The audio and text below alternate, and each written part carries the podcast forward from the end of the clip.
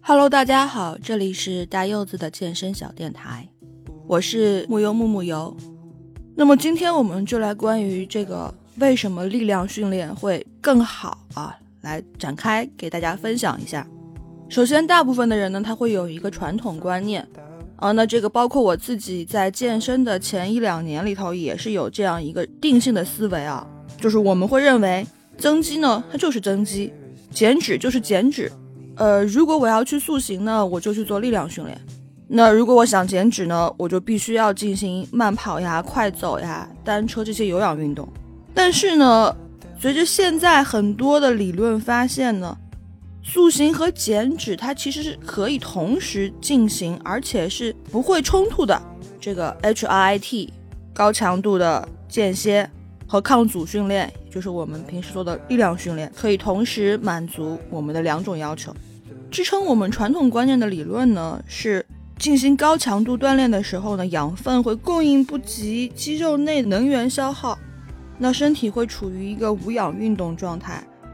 我们只有通过消耗身体里的糖原才能供能，而一些中强度的有氧运动呢，脂肪才能参与到运动消耗里面去啊。那为什么在近些年大家比较推崇的减脂效果好的几种运动呢？器械训练或者说 H I T 这类高强度的运动呢？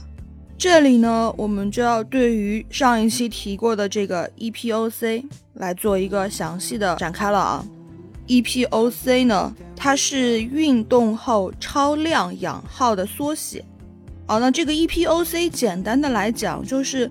当我们的身体在高强度运动后，仍然处于超强的燃脂状态，EPOC 它是怎么产生的呢？那么我们的冰卡大大呢，他就举了一个特别接地气的例子啊，比如说在健身房里，你在做一个一百公斤的深蹲，这个当然是大强度运动了，对吧？那么为了把杠铃举起来，那你肯定是要用爆发力的。然而，身体在这种爆发力下处于的是无氧运动状态，脂肪不能直接参与供能。这个时候呢，我们只能使用身体里的糖原来实现供能。但问题是呢，身体是不喜欢你用它储存的糖来进行运动的。身体它会认为糖这个东西这么好用，我储备着就是想看看有没有不时之需。那么这个时候要苦苦哀求了。啊，求你了，大哥，我快要被这一百公斤杠铃压死了，我一口根本来不及吸够足够量的氧气啊！你借我点糖，让我把杠铃举起来，我以后还给你。于是身体一拍大腿，成啊！运动中欠的这些，你慢慢拿脂肪还给我吧。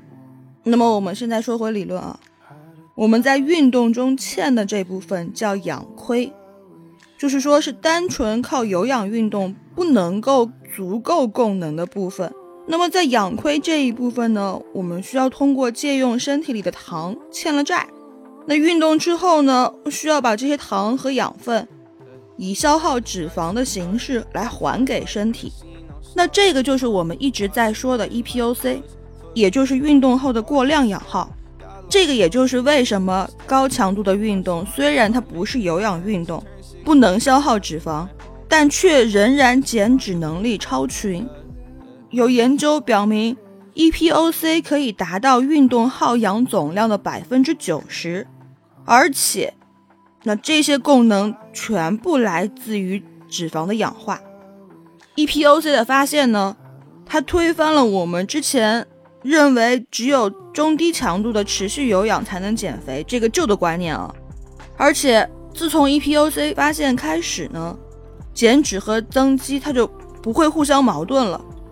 一方面呢，我们通过力量训练，比如深蹲、卧推、高位下拉，那这些可以来实现体能的提升和身体部位的雕塑；另外一方面，又能通过这种抗阻训练之后产生的 EPOC 来提高人体的能耗和脂肪燃烧。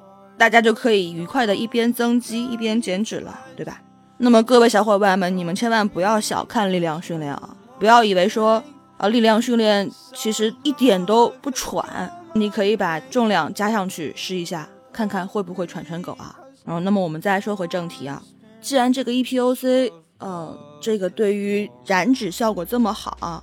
那么我们怎么来增加这个 EPOC 呢？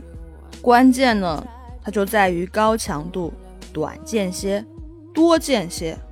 同样，如果要跑步的话，我们用间歇跑，组间在休息的话，它反而会更增加燃脂。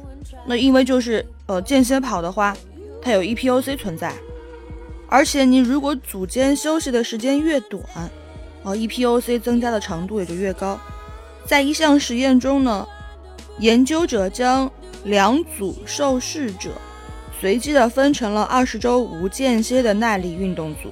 和十五周的间歇运动组，研究人员呢，对于两组试受者这个血液中的游离脂肪酸浓度呢，做了测试，并且对比了两组受试者的能量消耗和脂肪消耗。结果显示呢，间歇训练组和持续运动组的这个游离脂肪酸浓度有明显差异。那耗能方面，虽然间歇组能量它消耗呢不到耐力训练的一半，但是。间歇运动组的皮下脂肪下降程度呢，远远超于持续训练组，也就是说，间歇运动组的减脂效果更加明显了。那么，另外一方面，高强度训练呢，也是 EPOC 增加的关键。